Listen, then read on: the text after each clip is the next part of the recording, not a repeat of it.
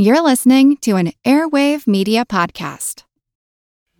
Hello, my name is Matt, host of the Pirate History Podcast. Pirates rank among the most mythologized and romanticized of all historical figures. It can become easy to forget that pirates were real people that had real world concerns. If you like tales of high seas adventure, daring do, and also want to learn more about who Blackbeard supported to be king, you can learn more about all of that at the Pirate History Podcast. Hello, this is Matt from the Explorers Podcast. I often get requests from listeners asking for recommendations for other podcasts to listen to. With that in mind, going forward, every month or so, I'm going to do a short mention of another history podcast that I enjoy. As a note, I do not get paid for this. It is just a circle of us independent history podcasters helping each other out.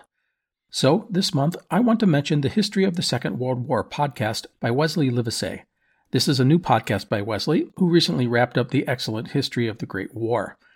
This new show is a mostly chronological retelling of World War II. The show is currently talking about the interwar period and how and why the conflict began. So check it out. Just look up History of the Second World War wherever you get your podcast, or you can get more information at historyofthesecondworldwar.com. It is a great new show by a quality guy, and I highly recommend it. That is the History of the Second World War podcast by Wesley Livesey.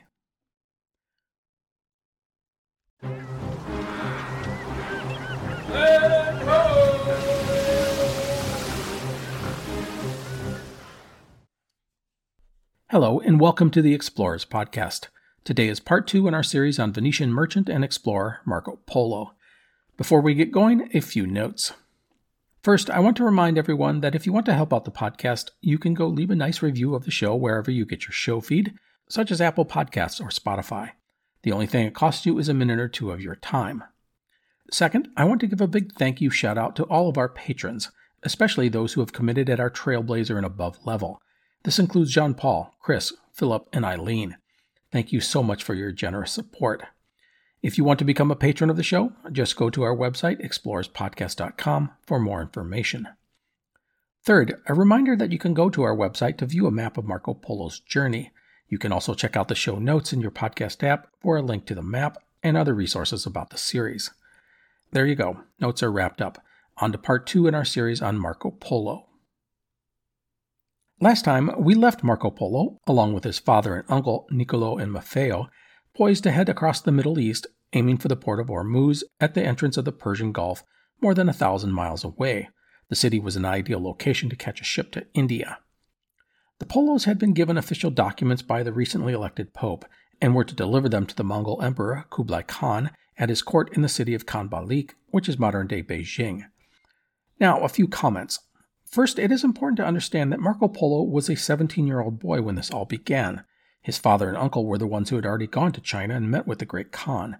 They, not Marco, were tasked with returning to Khanbaliq with the Pope's communique. Marco was, at this point, a side character in his own story. Second comment The Polos had gone from Venice to Acre to Jerusalem and into Armenia.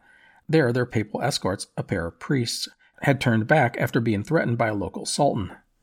In some ways, this was good for the Polos. Heading into lands filled with Muslims, called Saracens by Marco, the priests were a visible representation of Christianity. With the Crusades in full swing, Muslims and Christians were not exactly on good terms. Thus, the Polos were now just merchants, and it's a lot easier to travel through a predominantly Muslim land as a merchant than as a representative of the Church of Rome. Third comment I want to mention that the Polos had with them a paiza, a Mongol passport given to them by Kublai Khan. The Paiza required all subjects of the Great Khan to give food, shelter, aid, and safe passage to the Polos. This was an incredibly valuable item, but it did not make them invulnerable. The Polos were still subject to the whims of a jealous or rebellious local lord, or the attacks of outlaws and bandits. They needed to tread lightly, no matter where they ventured. Fourth comment The route that we will take the Polos on is my best interpretation of the journey. The simple truth is that historians have different opinions as to the exact steps the Polos made on their trek east. So, what you are hearing is my best guess, but know that others will offer different versions. It's not a big deal, but I thought I would mention it. So, as noted, the Polos headed east from the Mediterranean into what is now called Armenia. Now, today, Armenia is a small country nestled around Azerbaijan, Turkey, Georgia, and Iran. But in Marco Polo's time, the Kingdom of Armenia was much larger, controlling areas of southeastern Turkey and northern Syria, as well as lands in the southern Caucasus and Georgia. It was also one of the more volatile areas found anywhere on the planet, and it had been since the time of Alexander the Great, a person that young Marco Polo was fascinated by. There were crusaders from the west and Mongols from the east, plus a mishmash of peoples and religions that already lived there. This made Armenia a lively and ever evolving territory. So the Polos headed east from the Mediterranean, making a wide swing to the north into Turkey and then the southern Caucasus and Georgia, aka Armenia. Here they would lose their papal contingent, but Niccolo and Maffeo took it in stride and moved on. From Armenia, they headed overland to the port of Ormuz, about a thousand miles away. From there, the plan was to get a ship to India and then go overland to China. The trek to Ormuz would not be an easy one, and in Marco's book, he began to take stock in the people he encountered. Even before heading toward Ormuz, there would be the nomadic Turkomen, Muslims found in Turkey. At this stage, Marco was not open to other peoples and religions, and he would find very little good to say about them. However, one nice thing he commented on were their fine carpets. It might seem like an odd thing to take note of, but it is on par for the course for the Polo clan. Remember, the Polos were merchants, and at every step they will appraise the goods and services produced by the local peoples and trade accordingly. And even amongst a bunch of people Marco considered heathens, his training comes through. He looks for the value that these people, no matter their religion, can provide. His father and uncle would trade with the Turkomen and then move on. A place of interest in this early part of Marco's journey was Mount Ararat, which is found in southeastern Turkey. It is here, atop the mountain, that the legendary Noah's Ark was said to rest. Marco was fascinated by the idea of this, but came away disappointed, saying that he could not see the famed Ark. The Polos would strike out southeast from Armenia and reach the city of Mosul on the Tigris River, which is in modern day northern Iraq. Here, Marco would find a Muslim city controlled by the Mongols, something that is going to be commonplace in the Middle East. In the city, Marco would encounter a variety of religions, including Muslims, Jews, Christians, and even Buddhists. He would also run into Nestorian Christians, followers of Nestorius, the 5th century patriarch of Constantinople. The Nestorians believed that Jesus was of two natures, one divine, one human. To the Church of Rome, this was heresy. Persecuted and stamped out in the West, the Nestorians would thrive in the East, in particular around Persia, in fact, they were often called Eastern Christians by those in the West.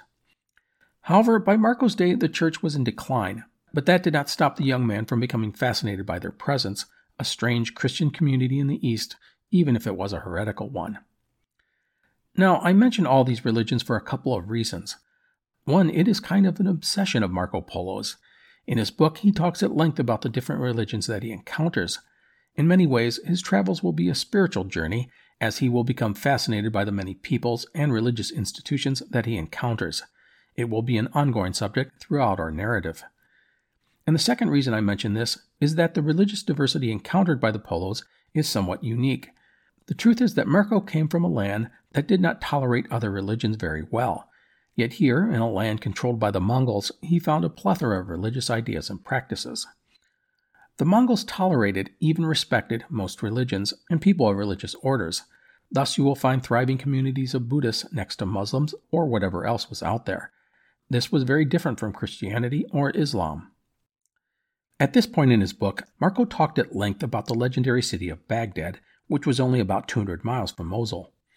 In 1258, the city had been captured by Hulagu Khan, the grandson of Genghis Khan and the brother of Kublai Khan. In the aftermath, the entire Muslim population had been executed, and in Marco's time, the city had only about a tenth of its former population. The Christian population of Baghdad had reportedly been spared because Hulagu's wife was a Nestorian Christian. I mention this for several reasons. The first is that this fate, the destruction and slaughter of an entire city, was all too common in these areas. Starting with Genghis Khan, the Mongols had swept into the region and crushed anyone who dared to stand against them. Hundreds of thousands, even millions of people were put to death in these wars, which were still ongoing. It was brutal, and it displayed how the Mongols operated. If you defied them, there was no mercy. Cities that capitulated before the Mongol banners were spared, but to offer resistance was a death sentence. Thus, there were many cities in the Middle East that were shadows of their former glory, depopulated by the sword, their walls and battlements torn down, and their infrastructure destroyed. The second reason I mention this is that you will find an undercurrent of anger and resentment amongst the local people. Even if the Mongols brought peace to the area, it did not forgive them for what they had done in the previous generations. And the third and final reason I bring up Marco's discussion of Baghdad, despite the fact that he probably never actually went there, was that it was the kind of thing Marco Polo will do throughout his travels. He describes a place in great detail, such as the markets and the people and the customs, despite never having actually been there. This is one of those weird things about Marco Polo's travels. The reader doesn't always know what is true and what is not. In many ways, it seems intellectually dishonest, talking about a city that you have never visited. However, this kind of thing was not uncommon at the time. And I want to stress regarding the descriptions of Baghdad by Marco Polo, they are not wrong. What he recounted is quite accurate. I mean, Marco would have learned a ton about the city from those around him, and thus he described the city pretty well. However, it is a red flag, one of those things we need to be aware of for everything that Marco talks about. Anyhow, from Mosul, the next major city the Polo family would reach was Tabriz, which was known as a vibrant commercial center. Products from as far as India were on display, and the city was also a hub of pearl trade. As merchants, the Polos would participate in that trade. From Tabriz, the Polo family would move on, traveling to Sava in Persia, then Kerman, and then Rudbar. In each, he noted the attractive commodities, including Persian rugs, livestock, turquoise, and weapons. He also mentioned falconry, a sport that he was enthralled with, and something that was embraced by both the East and the West.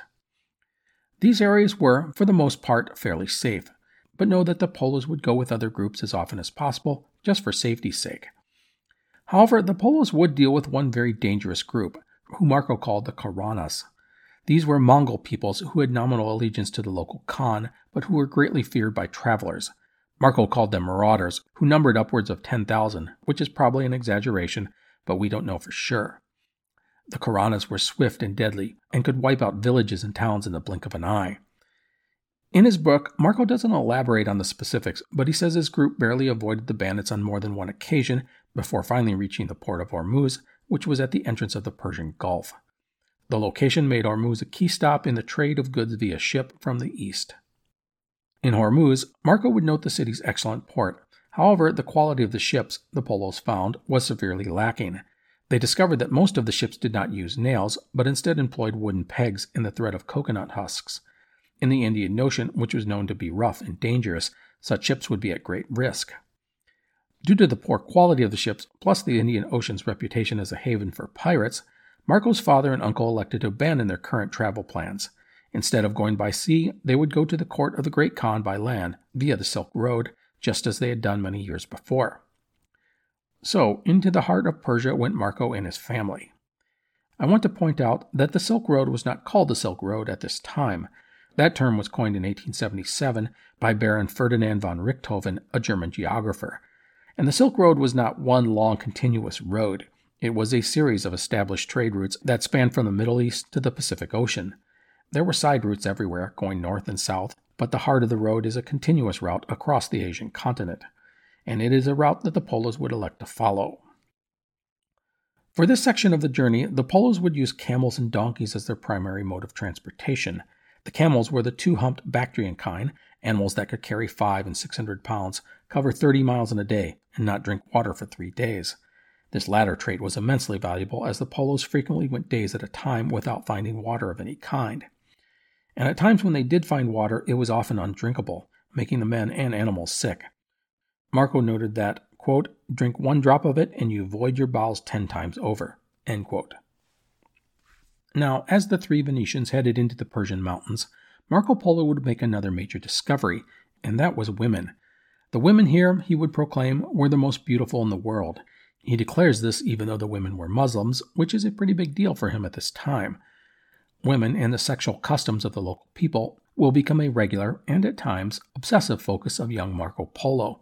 And it's not a shocker, as we have to remember he is only 17, 18 years old. In some ways, Marco Polo's focus on women and sex is something that makes his book so accessible. And it's not that it's titillating, it's just that it's very real. It's about an 18 year old kid traveling into exotic lands, encountering exotic people, and growing into a man that he focused on women and sex is entirely understandable. Now, women aside, Marco also loved the dramatic, as did his biographer, Rustichello. So, in these lands, Marco would go into detail about subjects that were fascinating to him and his readers. And at this point, he does dive into one of those exotic subjects, and that is the assassins. If you don't know the history of the assassins, it is pretty sensationalistic. The assassins were an Islamic sect who lived in the mountains of Persia. Their primary fortress was a place called Alamut, or the Eagle's Nest. According to Marco, they were led by a mysterious leader called the Old Man. For centuries, the assassins used murder and espionage and fear to leverage tribute from the neighboring lands. As you can imagine, they had a dark reputation. The sect would mostly come to an end in the 1250s when the Mongols, under Hulagu Khan, waged war against the assassins and their allies. The assassins would essentially be finished as a political entity by 1275.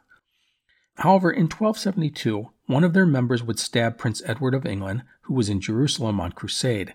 The prince would survive and go on to become Edward I, but the reputation of the assassins spread throughout Europe. You can imagine the stories. These were murderers who used drugs to enthrall their members. They hid in the shadows and, as an Islamic sect, were out to get Christians. That's all pretty intense and scary stuff for the Europeans. And thus, when Marco Polo recounted his tale, the desire for more information on the notorious assassins made for an immensely dramatic addition to his travels. And it would also help solidify the reputation of the assassins in Western lore. The Polos would go eastward into Afghanistan, going slowly and trading as they went. Remember, one of the tactics of the Polos was to convert their trade goods into gems whenever possible.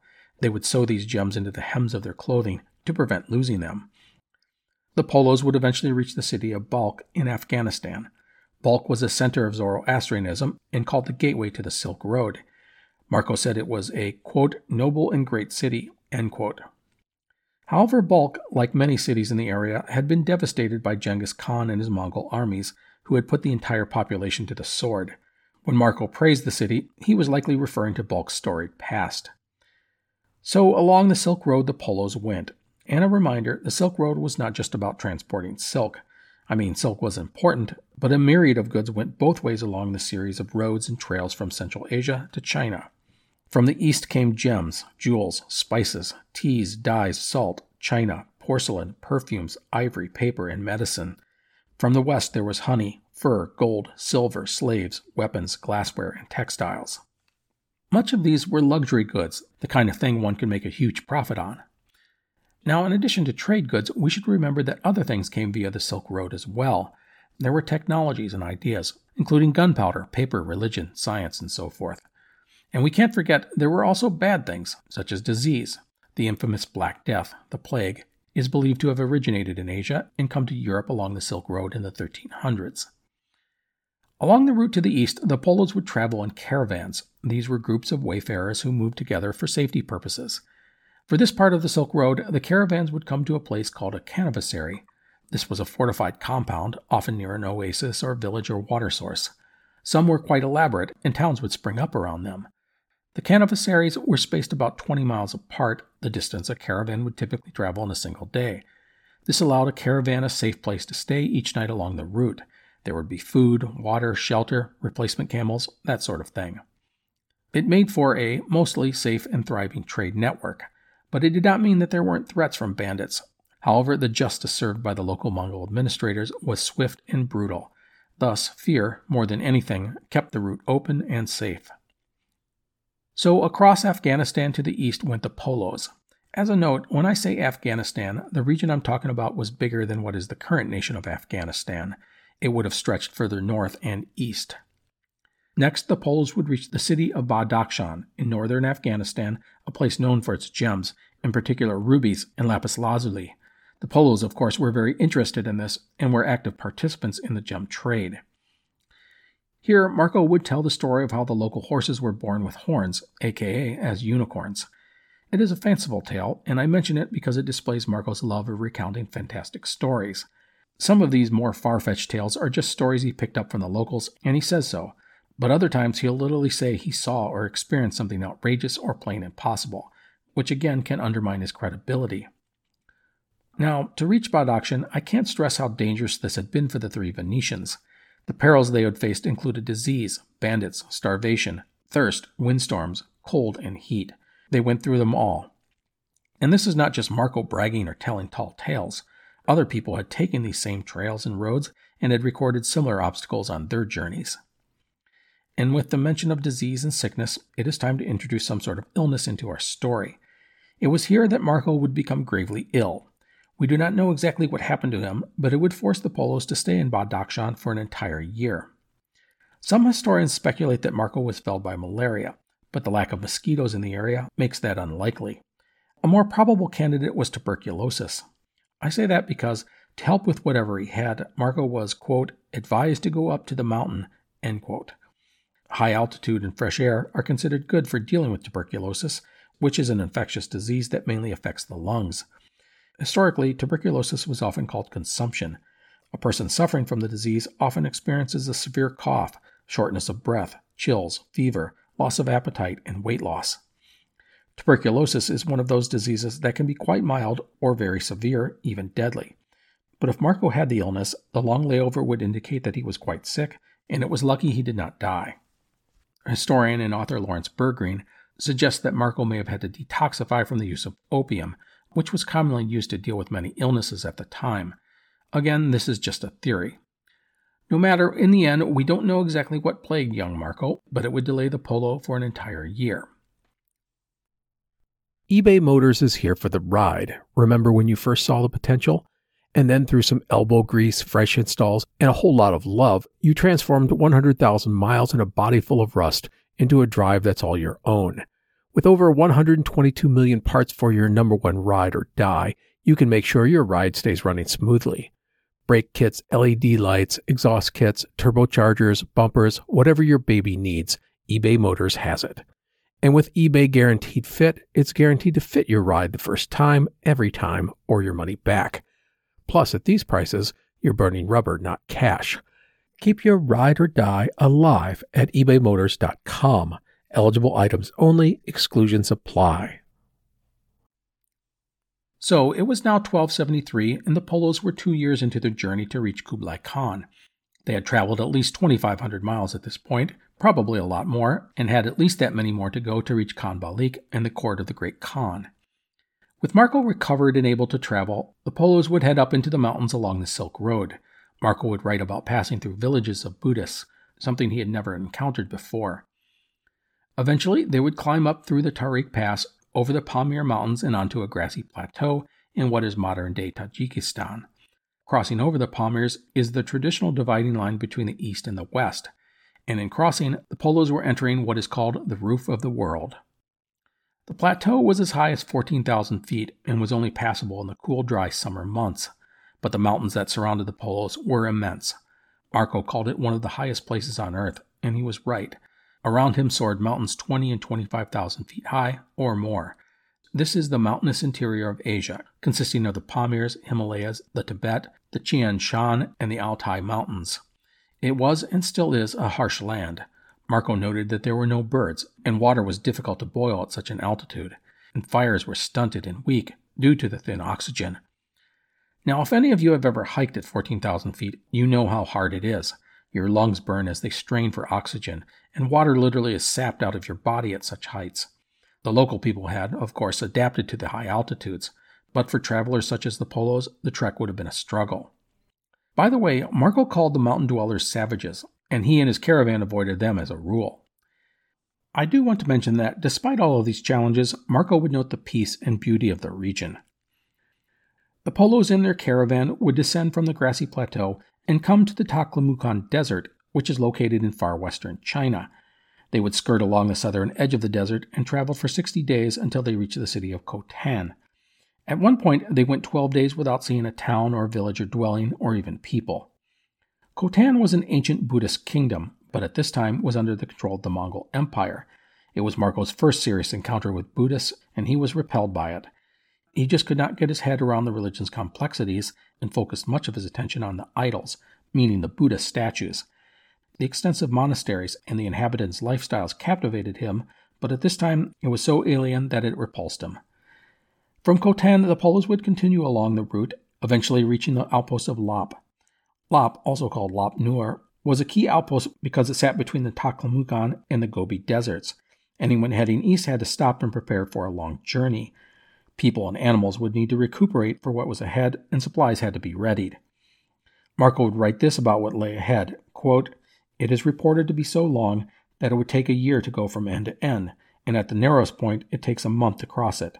It consists entirely of mountains and sands and valleys. There is nothing at all to eat. End quote.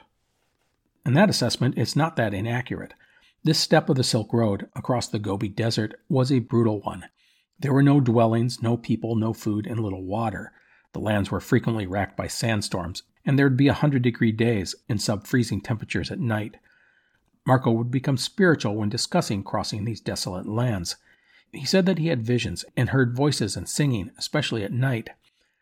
Now, the voices are likely a thing called singing sands, which are a real thing and are essentially a sound produced by winds as they whip amongst the dunes. Such sounds have been reported in other places around the world. The visuals were probably tricks of the light and sands and winds at this high altitude.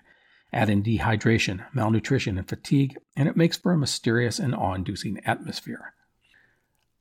A month later, the Polos would emerge out of the desert and in the province of Tangut, probably through the Yumen Pass. The first major city they reach was Shazhou, today called Dunhuang, in what is now the Gansu province of China. The Polos were still over a thousand miles from Khanbaliq. In Tangut, Marco would be amazed and a bit overwhelmed by the land's religion, which was predominantly Buddhist. He said there were monasteries that housed up to 2,000 monks, claims that would be met with disbelief back in Europe. Now, I do want to mention another thing that Marco had been doing, and would do even more so as he immersed himself in the various peoples and lands of Asia, and that was his description of these cultures. As you can imagine, he talked about religion, politics, trade goods, and sex. But also, he physically described the people that he met, talked about what they ate, their festivals, their customs, and their habits, that sort of thing. Example, in Tangut, he goes into detail about the practice of cremation, which shocked and appalled him. Another custom that amazed and probably thrilled him was how women were encouraged to have sexual relations with any man staying at their home. This included wives, sisters, and daughters. All this makes Marco a unique source of historic information about multiple peoples throughout Asia. He was an anthropologist and ethnologist before the terms were even coined. Now, while in the province of Tangut, something would occur that caused the Polos to stay put for another year. Why this happened, we don't know. It could have been an illness in the party, unrest amongst the native people, or the local lord may have just been having too much fun with these strange travelers. Or perhaps the Polos were engaged in trading or some other venture. No matter, the Polo family would not get back on the road until 1274. They had been away from Venice for three years, and Marco was no longer a teenager, but a 20 year old young man. These years on the road would have transformed Marco physically and intellectually. It is believed that Marco would become proficient in four languages, including Mongolian, Persian, Arabic, and Turkish. This is an incredible skill, and one that he will put to good use in the future. In many ways, he was receiving a world education unlike anything most people could imagine. He was learning how to live and thrive amongst different cultures and people and places. It really was an astounding opportunity for a young man. So, forward went the Polos, now, some people would argue that they would have headed north into Mongolia for Karakorum, the traditional capital of the Mongol Empire. However, for more than a decade, Karakorum had been superseded by Khanbaliq as the main residence of Kublai Khan. Thus, they pushed east into China. The Polos would travel for a year before, in May of 1275, they finally reached the summer residence of the great Khan in Shangdu, which is about 150 miles north of Khanbaliq. Shangdu was also called Xanadu. Some sources say that the Polos met the Khan in Khanbaliq, which is possible, but whatever the location, it doesn't really matter. It had taken the Venetians four years to cross the Asian continent, but they were finally here. Kublai Khan had heard about the approaching of his Christian envoys, and he sent men to escort the Polos to his palace. Upon arriving, the Polos were brought to Kublai Khan, who was in company with many of his barons. This moment would have been an amazing one for the Polos, especially Marco, who had heard stories of the great Khan ever since his father had returned home years earlier. And now it was time to meet the legendary warlord. Marco's father and uncle approached Kublai Khan first, Marco recounting the moment this way quote, They knelt before him with great reverence and with the utmost humility. The great Khan bade them rise and receive them honorably and entertain them with good cheer. After exchanging polite greetings, the Khan engaged the elder Polos, asking about all that had happened to them since their departure years before. Nicola and Maffeo would tell the Khan their story and then handed over the official letters from the Pope, which pleased him. But what really thrilled the great Khan was the holy oil, procured from the sepulchre of Jesus Christ in Jerusalem. It was a great and prized gift, and the Khan was well pleased with it. And with that, it was time for Marco Polo to take the stage. The great Khan, on seeing Marco, asked who the young man was. Niccolo spoke to the emperor, saying, quote, Sir, he is my son and your man, whom as the dearest thing I have in the world, I have brought with great peril and ado from such distant lands to present him to thee for thy servant. The Khan appraised the young man, then said, quote, May he be welcome, and it pleases me much. So there you have it. Marco Polo had been introduced to the great Kublai Khan.